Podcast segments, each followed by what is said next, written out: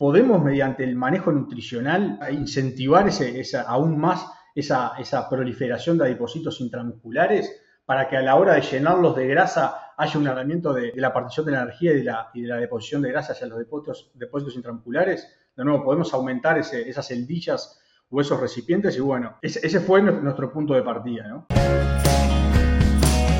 Si venís del episodio anterior, sabes que tal y como te lo prometimos, hoy continuaremos con la segunda parte del episodio. Si te perdiste la primera parte, no dejes de escucharla antes. Te diste exactamente en el, en clavo, porque esa es la respuesta del, bueno, es ¿por qué entre un, entre un kilo 400 y 600 gramos por día no lo podemos modificar? Eh, es exactamente esa, esa respuesta. Es porque el número de, el número de porque a mí me gusta ver el, tejido adiposo como si fuera un conjunto de, recipientes vacíos, ¿no?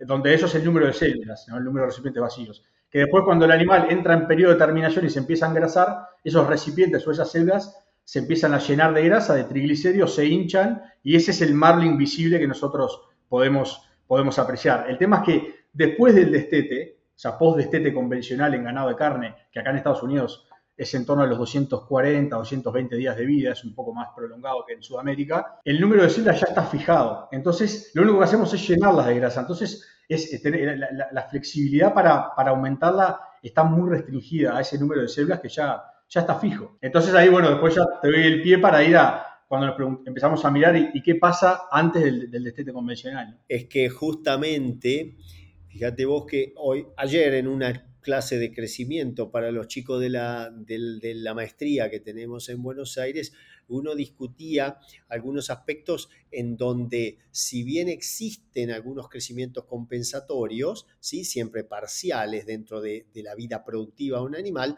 cuando hablamos de desarrollos no existen esos desarrollos compensatorios. Y hay momentos en el desarrollo en donde si perdiste esa estación, o sea, te pasaste la estación del tren, vas a, vas a este, perder la, oportunidad. A mí me enseñaron de la misma manera, celditas, hay que formar la mayor cantidad de celditas en edades tempranas hasta el que después vos tengas la oportunidad de llenarlos. Si, si salís con cuatro celdas que sean grandes, probablemente las llenes, pero vas a tener cuatro celdas, porque eso después, eh, no, yo no lo, no mencioné, pero muy probablemente vos dentro de esos marmoreos, y cuando querés jugar en, en las grandes ligas del marmoreo, uno te, empiezan a mirar la longitud o el diámetro de las fibras, de, digamos, de, los flecos de grasa, ¿no? Porque la, traducción de flex a mí me sale como fleco, no sé si, si realmente estoy haciendo la, traducción correcta, pero em, a, donde apunto es que probablemente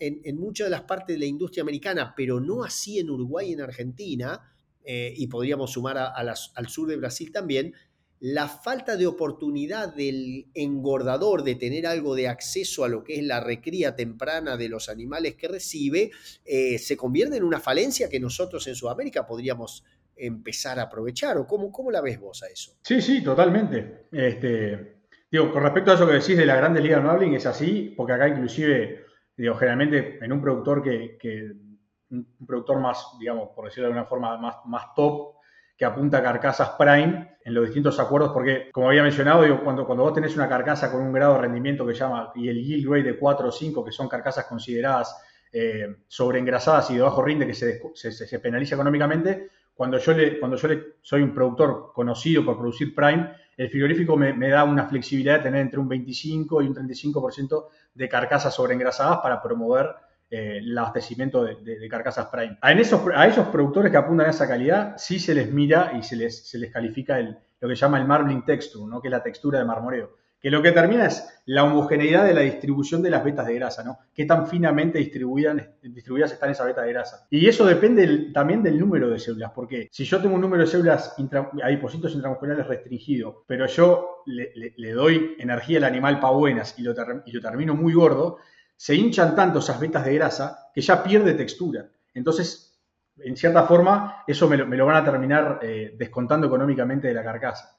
Entonces, por más que lo empuje al animal y lo quiera empujar al marmoreo, también estoy limitado en eso. Y, por eso es, volviendo a, lo que vos mencionabas, que es la importancia que, más que de la recría de, lo que es la etapa predestete, ¿no? Claro, bueno, fíjate recién cuando decías lo de la textura y todo, le estabas poniendo un lenguaje técnico a lo que nosotros acá en la jerga por ahí le decíamos chancones. ¿sí? Un bien criollo y, y, de, mi, de, mi, provincia, si querés, pero decir, cómo, cómo yo he tratado, cuando no tengo suficiente cantidad de celditas, he tratado de rellenar más allá de su capacidad a la pobre celdita que había quedado, que, pude, que pude desarrollar. Y ahí, eh, o sea, es, ese, esto que, que vos mencionabas nos lleva claramente a decir, bueno, a ver, ¿qué ventanas en la vida y es algo que discutimos con, con Alejandro también este, en estos tiempos, y con Alejandro Relling, decía, ¿qué ventanas de oportunidad ustedes observan en lo que hace algo que en general no le prestamos atención, como era la nutrición fetal,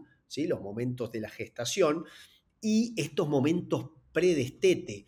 cómo están encarando trabajos que tengan que ver con eso, cómo, cómo impacta la técnica del destete precoz y que yo me haga cargo de la alimentación de ese animal a partir de ahí, ¿sí? En lugar de que sea un animal que se alimenta con su mamá en circunstancias que muchas veces están fuera de nuestro control nutricional. Sí, sí, exacto. Que bueno, ya te digo, nosotros eh, en estos últimos años, más que mm, Chivinales ha hecho trabajos con, en programación fetal, no fueron enfocados específicamente en, marmoreo, en, deposición de grasa intramuscular o, o, número de depósitos intramusculares. Nosotros en lo que nos enfocamos fue más que nada en, el efecto del, destete temprano, ¿no? del destete precoz, que en realidad es precoz para el sistema americano porque nosotros lo destetamos con aproximadamente 100, 100 110 días. No es precoz para lo que estamos de repente acostumbrados en Uruguay, que son animales de, 70 días de vida. Es el 105 días americano de 130, 140 kilos versus el, nuestro de 60 días, 70 kilos, que hemos usado mucho, en, como vos decís, en Uruguay. Y, de hecho, parte de los primeros reportes salieron de la provincia donde, de donde soy oriundo, en, Entre Ríos, allá por el año que nací, como en el 70, ¿no? Pero hasta... Y a partir de ahí, ¿qué vieron? Y bueno, ahí hay un poco eh, como que lo que el, punto de partida de, nuestras hipótesis, el punto de partida de, esta línea de investigación fue en base a una teoría que se desarrolló, yo creo que comenzaron a trabajar en eso en cerca del 2005 y se llevó a cabo hasta el 2017, 2018, que es donde están la enorme mayoría de, los artículos y las publicaciones científicas, donde se, desarrolló la teoría de lo que se llama el marbling window, o sea, la ventana de oportunidad del marmoreo, donde básicamente hablaba de que entre, entre el nacimiento del animal y, cuando el animal alcanza la edad, eh, que es referencia del, destete convencional en Estados Unidos, que son 250 días de vida, o sea, en esa etapa de vida del animal, una de las cosas que, se había observado es que, como habíamos dicho, el tejido adiposo crece primero, tiene un crecimiento que es cualitativo, que no es percibible, que es el número de células, que es la hiperplasia. Y después crece por hipertrofia, donde esas células se hinchan y se llenan de grasa. Y una de las cosas que se veía es que en esa etapa, entre, entre nacimiento y 250 días de vida,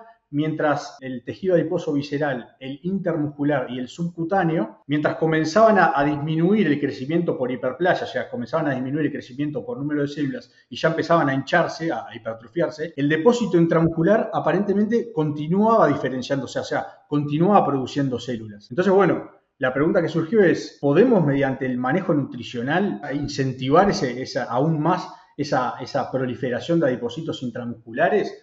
Para que a la hora de llenarlos de grasa haya una una un redireccionamiento de, la partición de la energía y de la, deposición de grasa hacia los depósitos, depósitos intramusculares. De nuevo, podemos aumentar esas celdillas o esos recipientes y bueno, ese, fue nuestro punto de partida. Y obviamente después fue ver qué, es lo que se sabía hasta el momento, ¿no? qué, es lo, qué es lo que habían hecho investigadores, sobre todo en Ohio State, que se había trabajado con anterioridad, y en Illinois también. Francis Fluhardi. El, el profesor Francis, que lo hemos tenido tanto, bueno, está, en su momento estuvo todo, este, eh, estaba Steve eh, también, ¿no? O sea, hay, había, había, profesores de, enorme este, valía. Y contame. Y ahí, bueno, lo, que era un poco interesante es que la realidad es que la, enorme mayoría de, la bibliografía y la enorme mayoría de los, de los científicos que habían trabajado en esta, en esta área eh, no llegaban a una conclusión de que distintos manejos nutricionales sobre todo, la realidad es que una de las cosas interesantes es que ellos no veían un aumento en el marmoreo. O sea, vos, ellos detectaban con entre 90 a 120 días eh, y básicamente lo que hacían todos era un, manejo bastante similar, que era administrarles una dieta con altos niveles de grano, muy similar a una dieta de terminación a corral, y seguirlos de esa misma, de esa misma manera, con ese mismo manejo nutricional, hasta terminación. O sea, lo llevaban a, a un kilo 300, un kilo 400 durante, desde, desde el destete a los 90 días hasta terminación. Entonces, bueno, un poco la, duda que surgía ahí es, ¿qué pasa si modificamos el manejo nutricional? Capaz que responden de manera distinta a distintos manejos nutricional eh, durante ese destete precoz y también eh, durante la etapa de recría previa a la etapa, a entrar en etapa de terminación. Y, pero para hacerlo un poco corta, es, acá se desarrollaron como dos grandes abordajes de cómo estudiar el efecto de destete precoz sobre eh, el marmoreo. ¿no? Uno de ellos es el tipo de sustrato energético predominante en la dieta, donde básicamente se comparaba es cuál es la, cuál es la diferencia si utilizamos más almidón en la dieta versus si de repente ponemos eh, más subproductos a base de fibra corta, de alta fermentabilidad. Mascarilla de soja, por ejemplo. Exacto, o, destilados, o, bueno, a veces, ahora no tanto, pero es mucho gluten feed, o le llama sweet brand, etc. Y en realidad esta teoría surgió del equipo de Smith, de Steve Smith en, Texas, donde ellos a través de de un, de un, este, cultivo in vitro de adipocitos, eh, una, de las, conclusiones a las, que, a las que arribaron era que aparentemente los adipocitos del tejido adiposo a nivel subcutáneo o visceral o hasta intramuscular utilizan eh, en mayor medida eh, ácido acético que proviene de la fermentación ruminal como el dador de carbonos para la síntesis de ácidos grasos, que son los que se almacenan en, el adipocito y se hincha de grasa. Pero que la grasa, el depósito intramuscular, en lugar de usar acético, usaba, usaba más glucosa. Glucosa que viene del ácido propiónico a nivel de rumen. Entonces, como nosotros sabemos que dietas con más almidón y con más grano aumentan las proporciones relativas de propiónico en, base, en, relación al acético, una de las teorías fue, y si ponemos más almidón y más grano, generamos más propiónico, más glucosa y redireccionamos la utilización de energía hacia los depósitos intramusculares. La realidad que es una teoría que, es muy conveniente y es muy atractiva de, incorporada a los conocimientos de uno y, y, al speech, pero la realidad es que no hay suficiente información para, para, para aseverar eso, ¿no? Me hace acordar algunos... Eh, algunas discusiones sobre la eh, interrelación o la sincronización de la energía y la proteína a nivel del rumen. Es muy conveniente en la práctica, eh, perdón, en la teoría y muy elusiva después en la práctica, porque toda la escuela australiana, y eso me acuerdo haberlo discutido eh, aquí en algunos posgrados con, con el mismo Fluharty, toda la escuela australiana te iba a decir, es una cuestión de ingesta de energía, no del tipo de energía. Entonces, y nosotros del lado, digamos, más americanizado, si querés, decíamos, no, tenemos diferencia en los marcadores moleculares, estaban los trabajos de Sonia Moisá, estaban los trabajos de, Juan, Juan Lor, o sea, buscando esa diferenciación celular a través de indicadores, o indicadores en realidad viene a ser como, como, como le llamo en, español, pero decir, los, los este, me va a salir driver nomás de la dipogénesis intramuscular, decíamos, es el almidón. Los promotores, digamos. Los promotores. Totalmente, sí.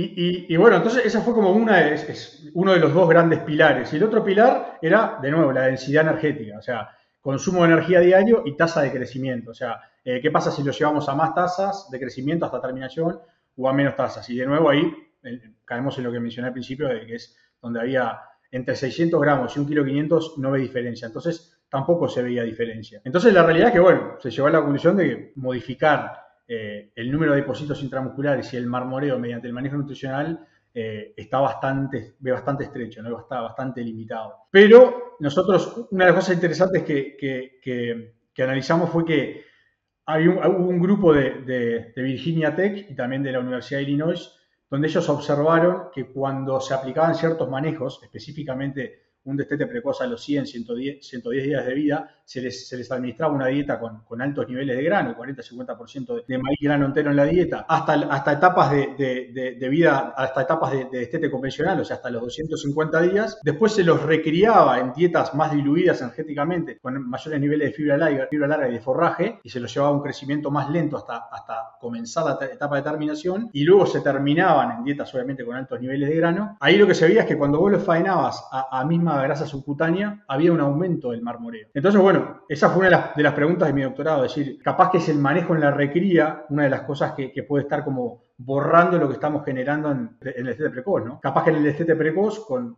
al destetarlos precozmente y darles una dieta con, con, más almidón y con, más contenido de energía que si estuviera al pie de la madre. Estamos eh, despertando y activando ciertos genes que me van a determinar un, mayor marmoreo a la, hora de la faena. Capaz que los estoy un poco como apagando, como que no les estoy permitiendo que se expresen si aplico ciertos manejos en la recría. Entonces ahí básicamente lo, primero que hicimos fue eso, fue comparar destete precoz a los 110 días de vida versus destete convencional, o sea, se mantenía al pie de la madre, y luego eh, una recría más larga con una dieta con altos niveles de fibra larga y una recría más corta con una dieta eh, con altos niveles de, concentrado. No era una dieta tan, tan, tan, tan caliente energéticamente, la idea no era llevarlos a, ganancias de kilo 500 por día, la, idea era llevarlos a una ganancia de 900 gramos un kilo versus una ganancia de 500 gramos por día, una cosa así.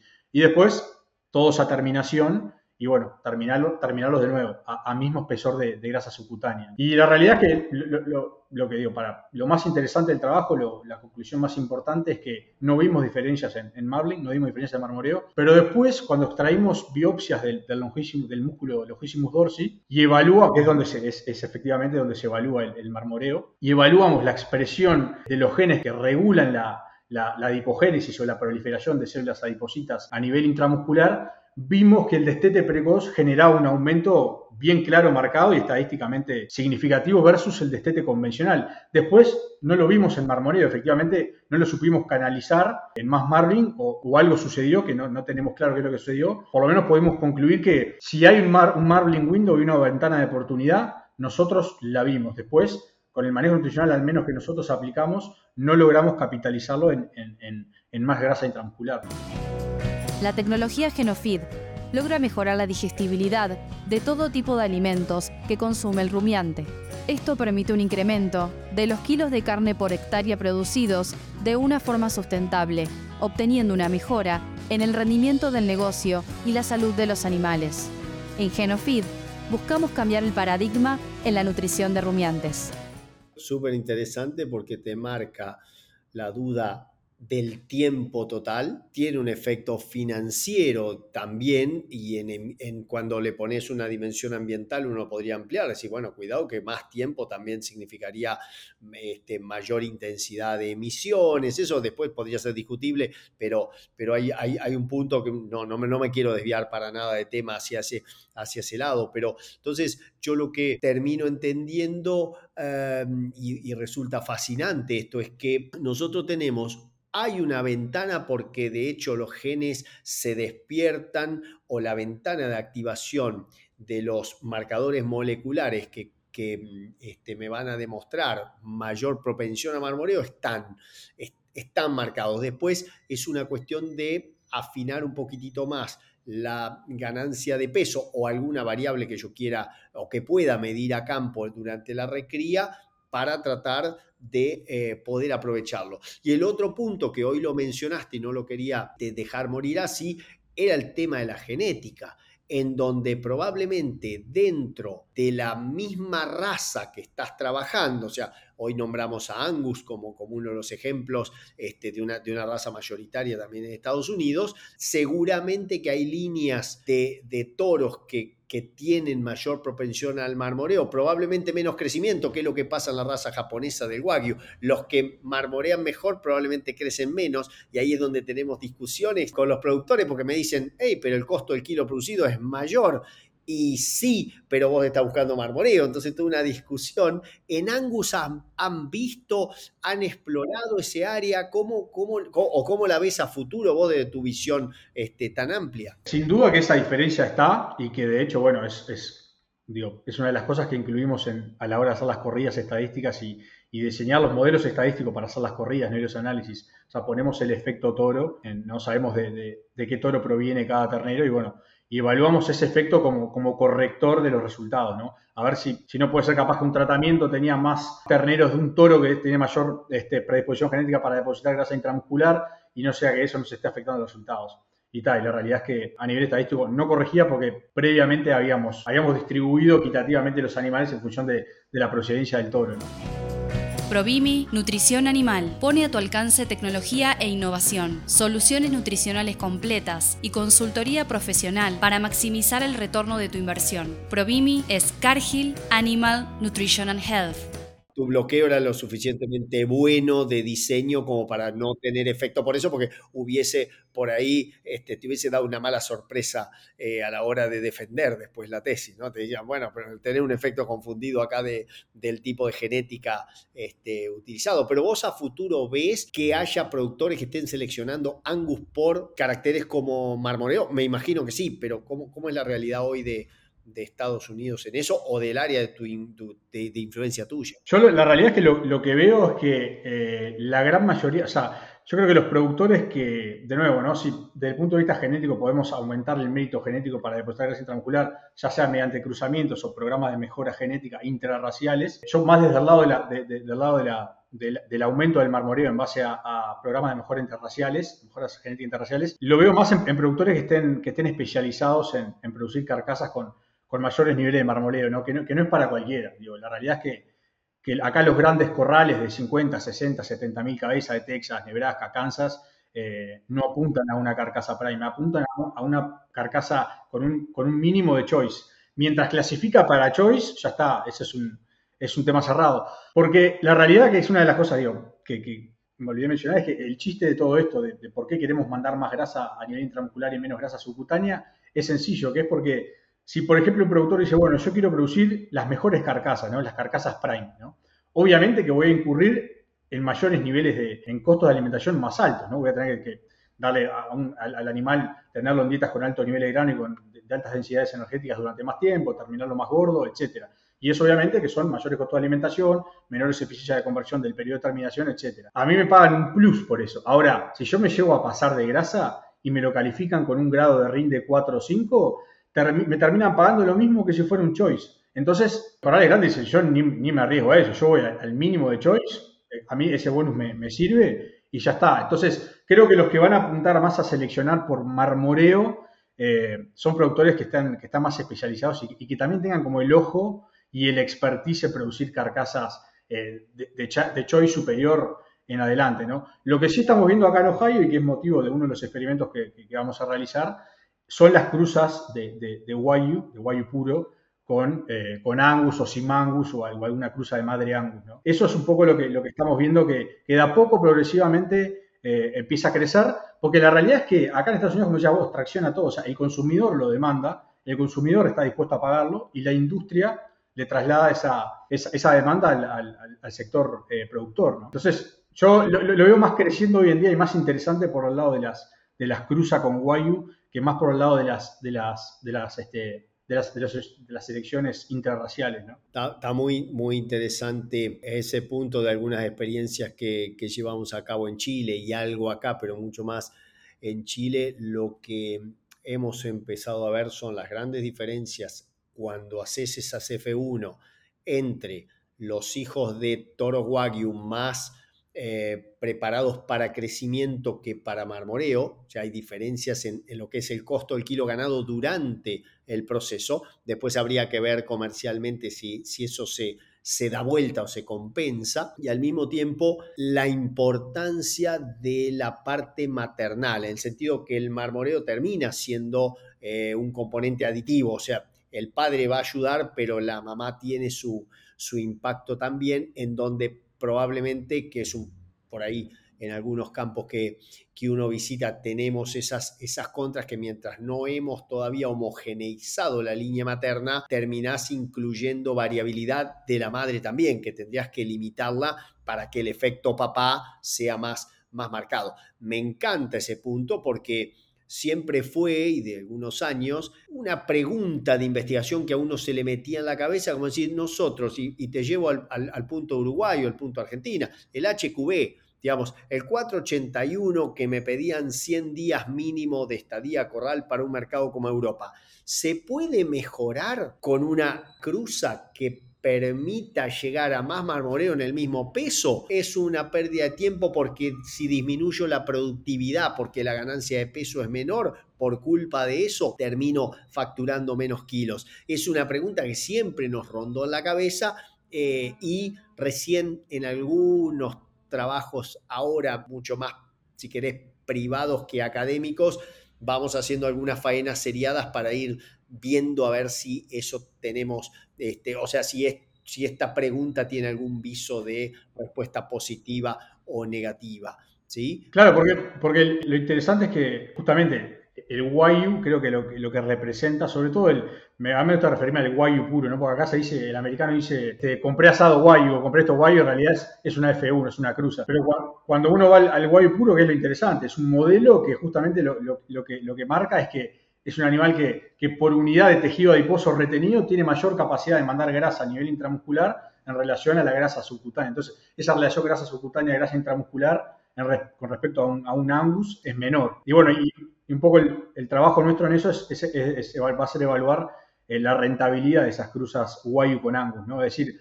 eh, a qué punto los tenemos que terminar. Seguramente los estemos terminando muy gordos, entonces ya la producción ya no es rentable. Ya no es rentable porque el guayu justamente al poner más grasa es naturalmente menos eficiente, o sea, convierte con menos eficiencia. A su vez el guayu tiene un problema en particular que no sabemos exactamente por qué es, pero tiene un bajo consumo relativo. Es difícil ver que consuma más de un 2% del peso vivo. Entonces, eh, todas, no, les gusta, no, no. Entonces, eh, cuando pones todo eso en la balanza, decís, bueno, eh, está bien, aumentamos el marmoreo, pero ¿cuál es la rentabilidad del periodo? Y si capaz que termina siendo más rentable seguir produciendo Angus y hacer una selección, una selección interracial que, que hacer la cruz de Esos números son un poco los que, los que queremos poner arriba de la mesa. Y, y, siguiendo con los números, bueno, es simplemente como para, para, cerrar, o sea que si, nos termina el tiempo, es que, bueno, un poco eh, la conclusión de, de, toda nuestra línea de investigación de, del efecto del destete precoz en, marmoreo es que la realidad es que decís, la, pregunta es, ¿y, el productor te pregunta, ¿y es rentable? No, no es rentable. O sea, hacer un destete precoz para mejorar la calidad de la carcasa, por más que vos hagas el ciclo completo, cosa que normalmente no sucede en Estados Unidos, no es rentable. El destete precoz, a mi criterio, es, eh, fue, es y seguirá siendo una,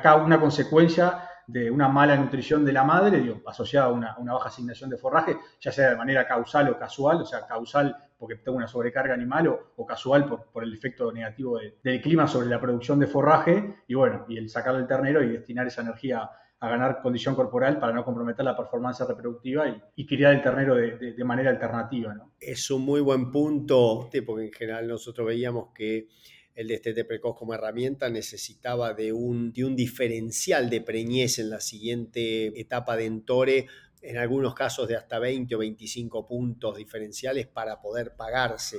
Entonces, solamente tendría una razón de ser de que sea sistemático en el caso de vaquillas de primer parto o en el caso por ahí, por supuesto, de emergencias por estado corporal bajo o en algunos casos, y en esto es más región de Argentina, en la, en, la región semiárida de Argentina, en donde si yo no hago un destete muy anticipado, los porcentajes de preñez son, son muy bajos, pero porque realmente la producción forrajera en, ese, en esos ambientes es muy baja y entonces justifica más alimentar el ternerito en forma diferencial que alimentarlo a, través de la, de la mamá. Eh, va a ser tema para otra, de otro episodio, porque la verdad yo estoy fascinado con, con estos temas. Eh, para mí, la visión de ustedes desde la ciencia más, más fina que existe dentro de la nutrición animal, pero saliendo al sistema y entendiendo el sistema y, la, y los y la problemática que enfrenta un productor que tiene que,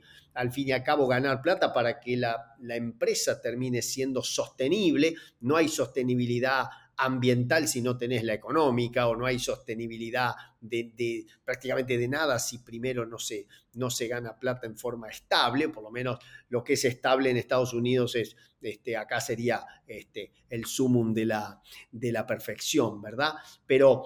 Este, realmente eh, me quedo súper, súper contento con, con, este intercambio. Ha sido muy fructífero, yo creo que para la gente que, escucha y que, y que, nos ve, ya sea por Spotify o por, o por el canal de YouTube de Carnecast, deberían, eh, deberían escucharlo más de una vez por ahí a, los conceptos que, fuiste explicando con tanta claridad, porque eh, realmente valen la pena y no se circunscriben solamente a la parte de marmoreo, sino al, manejo global de los sistemas. Alejandro, un gusto desde mi, lugar de, anfitrión de Carnecast haberte tenido en este episodio. Te dejo para una este, despedida o comentarios finales que, que tengas y vamos a ir conversando seguramente para alguna repetición específica o alguna otra discusión que, podamos tener en el futuro. Muchísimas gracias por tu presencia. No, por favor, gracias, gracias a vos, Darío. La verdad que fue una charla súper súper interesante y súper súper jugosa que da para seguir a rato, rato largo.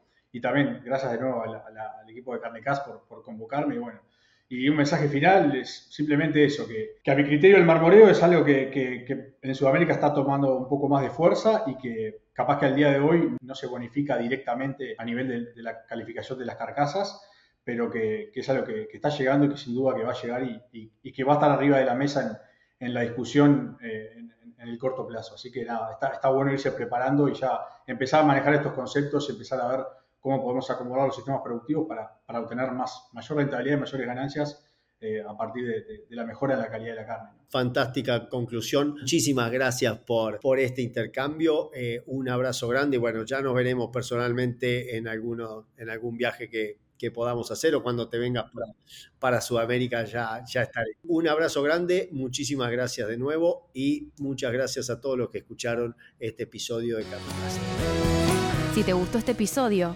no dejes de compartirlo con otros profesionales para que más personas puedan tener acceso a la palabra de los principales referentes de la industria ganadera.